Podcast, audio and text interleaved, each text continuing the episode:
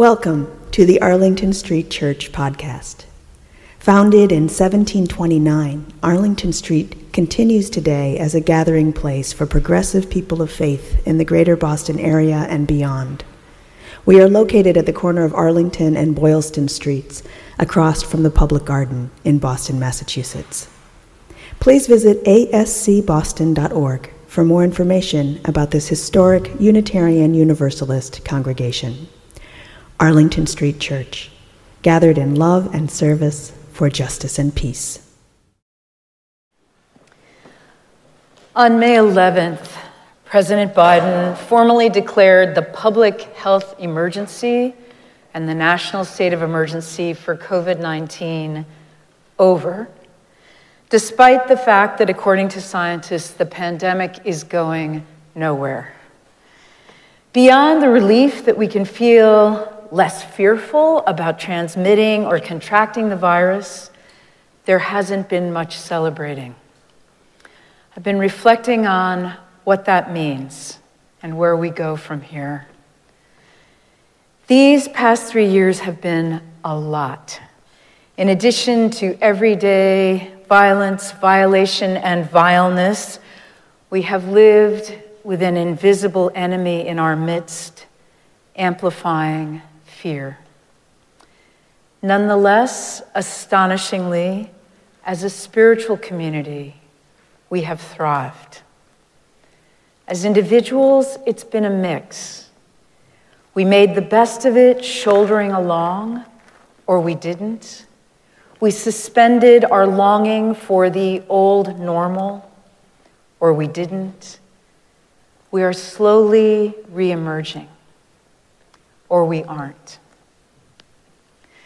This morning, I'm going to invite us to give it a beat because I suspect that ignoring what we've been through, the lessons, the blessings, is potentially interfering with getting on with our lives in a vital and truly joyful way. Somehow we have to burn off our fear, anger, powerlessness, and grief. You remember the story of my friend Anita falling five stories as a child and living to tell about it. Her grandmother said, God saved you for something. Whether or not it's true, that attitude can inspire us. Let's make something of this gift, the present Let's see if we can return to celebrating wholeheartedly. PTSD, post traumatic stress disorder, occurs in the wake of a threatening event or events that strip us of our agency and our means of escape. When we lack sufficient resources to process traumatic events or fail to integrate our trauma, we become trapped in a repeating, disabling loop. Less widely known, but equally powerful, is post traumatic growth, PTG. It was first named in the mid 1990s by psychologists Richard Tedeschi and Lawrence Calhoun, who identified the fact that not everyone who survives trauma develops PTSD. Instead, they experience growth in five major domains relations with others, new possibilities, personal strengths, spirituality, and appreciation of life. It's important to note that post traumatic growth occurs from an active, engaged process of dealing with a stressor, not the stressor itself. In other words, not because of the trauma, not, sorry, not in spite of the trauma, but because of it. Psychologist David Feldman, co author of Super Survivors The Surprising Link Between Suffering and Success, writes Trauma survivors who experience PTG acknowledge their own anger and grief and are realistic about what happened to them. But in the midst of their pain, they're able to ask, given where I am in my life, How can I build the best possible future? I want to be quick to say that it's important not to invalidate anyone's experience of trauma, which is what the COVID pandemic was. It may be impossible for some of us to make any sense of all the loss of loved ones, health, financial security. It's just too much. If this is you, it's important to honor your deep grief. The only way out is through. But I want to suggest that many of us might choose to interpret our experience of the pandemic through that lens of post traumatic growth and grow from it. Especially during the lockdown, we all experienced powerless over things we used to think we could control, from the profound to the mundane. For me, visiting my mother in the nursing home, impossible. They wouldn't let me in. Getting a haircut, impossible. The salon was closed. The list is very, very long. But then, if we're willing to engage that possibility of post traumatic growth, what really matters will come into sharp focus. First on my list is all the creative ways we manage to stay connected together while apart. First and foremost, of course, was Zoom, and that's not going away, though I'm grateful to be able to mix it up with some in person connections.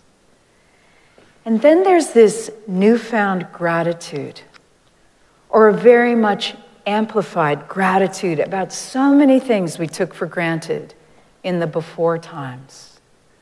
Before, I couldn't have imagined not hugging my adult children. During, they wouldn't let me near them. We saw each other at a distance outside, they kept their masks on.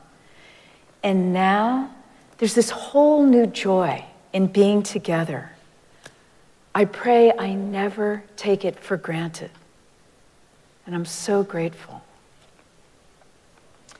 Also, on my post traumatic growth list is what fell away during the pandemic. Do you have examples of things you've released that you held on to out of fear or guilt? For several years, one of our daughters had been in and out of the same terrible relationship. But somehow in March of 2020, she really got what being locked down in the spa- same space with this guy 24 7 might look like.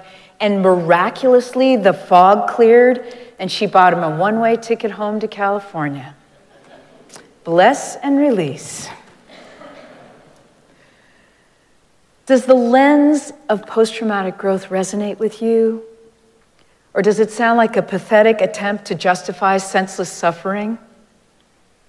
I am keenly aware that a parent expressing gratitude for how their child thrived in school will inadvertently shame another parent whose child failed. A wedding invitation will hold up a painful mirror to the long marriage that finally succumbed to the fault lines exacerbated beyond repair. Maria Kratsios, a social worker in private practice who specializes in the treatment of trauma, writes One way to hold space for our disparate experiences is to recognize that seemingly contradictory ideas can be true at the same time.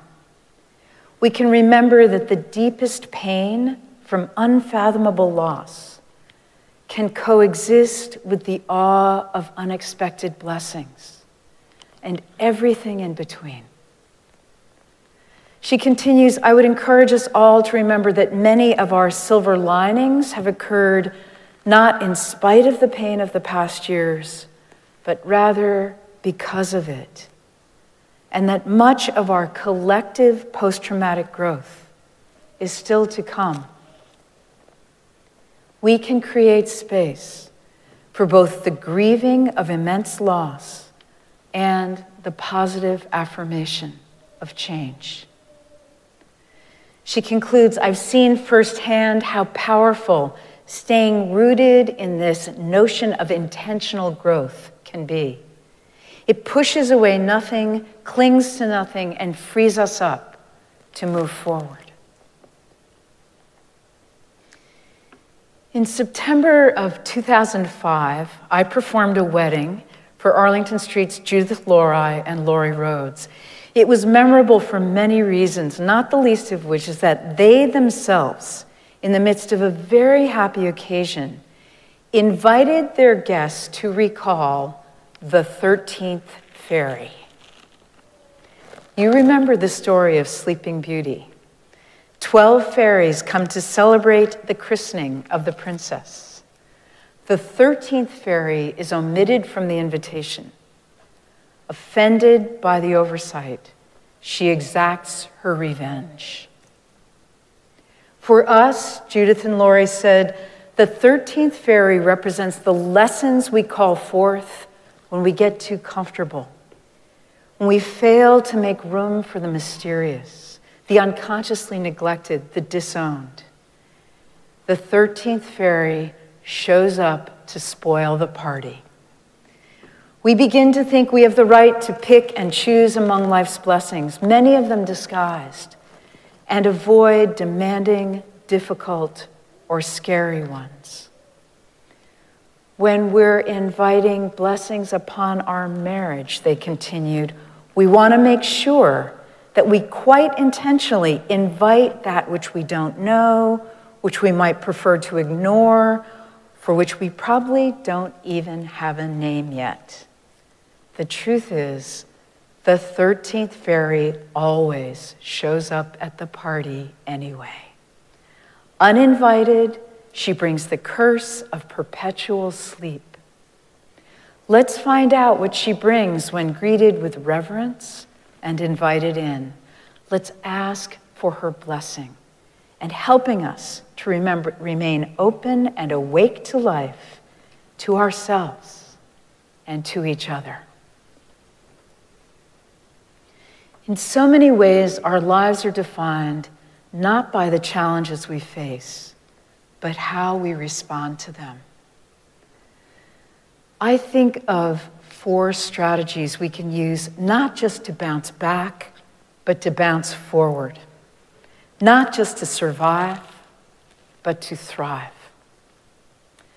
First, there is naming and honoring our strengths and celebrating our agility, ingenuity, and resilience. Our tech team savants aside, how many of us could have imagined the relationship with our technology from which we now benefit?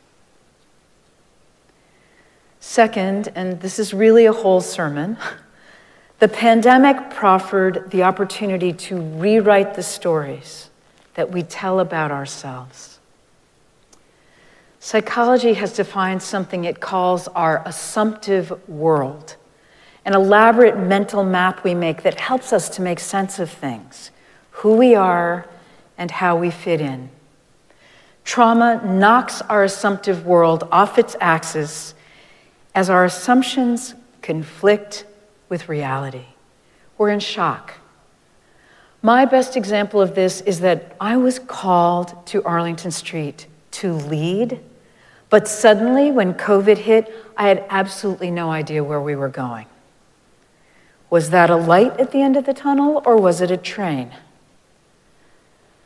Reconstructing a shattered, assumptive world asks that we incorporate the new with the old and celebrate the strength that emerges from our powerlessness.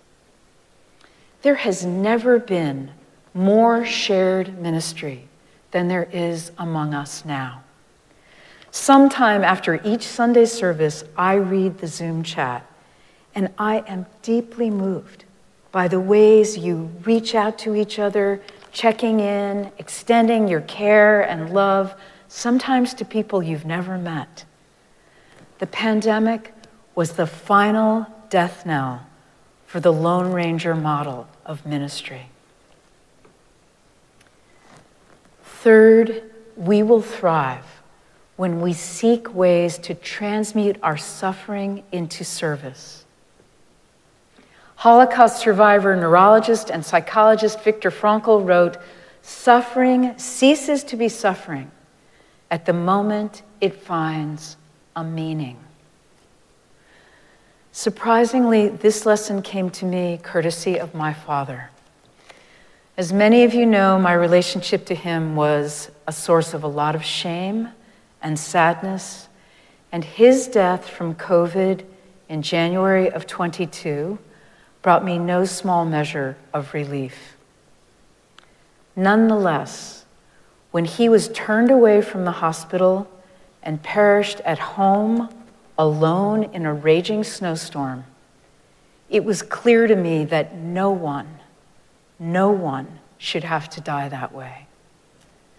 My position on the founding board of the Lily House, a hospice house we're building on Cape Cod, which will be open to everyone and free for all, is a way for me to see my father's death as a cautionary tale from which I can help change the trajectory for others.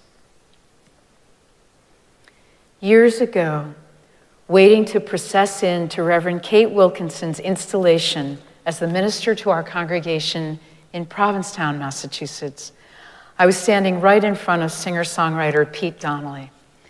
We had a brief, intimate exchange in which Pete shared that times were tough. I assured him with words I'd learned from Arlington Street's May Cheever of blessed memory where one door closes, another door opens. And without missing a beat, Pete deadpanned, Yeah, but it's hell in the hallway. And then he went on to play some absolutely exquisite music for Kate. Those of us who have found the next door opening can offer a hand to those who are still in the hallway. And although things might still be hard, they are less hard in good company. And that's the fourth way we can foster post traumatic growth. Reach out, stay in touch, and devote yourself to your relationships. Notably, a robust network is one of the strongest predictors of PTG. We can start right here fostering and forging meaningful relationships, which, by the way, are more meaningful for having been through something hard together. And remember to plan some fun now that we can. Beloved spiritual companions, may we embrace what we've survived and choose to thrive, not in spite of everything, but because of everything. The 13th fairy always shows up at the party anyway. Uninvited, she brings the curse of perpetual sleep. May we engage the possibility of staying awake, naming our strengths, rewriting our stories, seeking ways to put our suffering into service, and staying deeply connected. For me, the difference between PTSD and post traumatic growth? Just one thing, really you. Amen.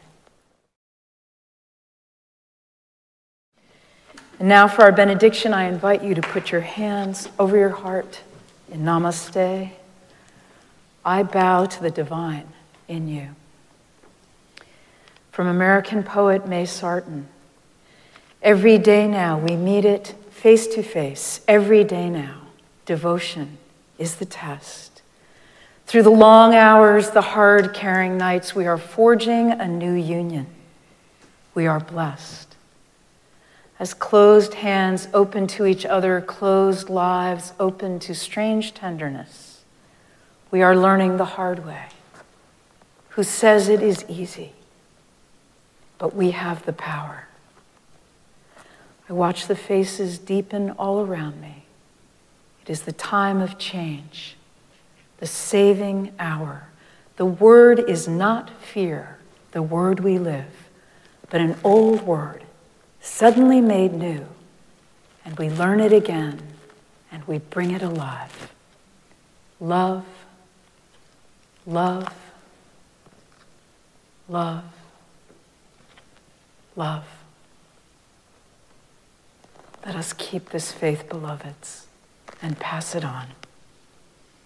The service begins when the service ends. Bless your hearts. I love you. Amen.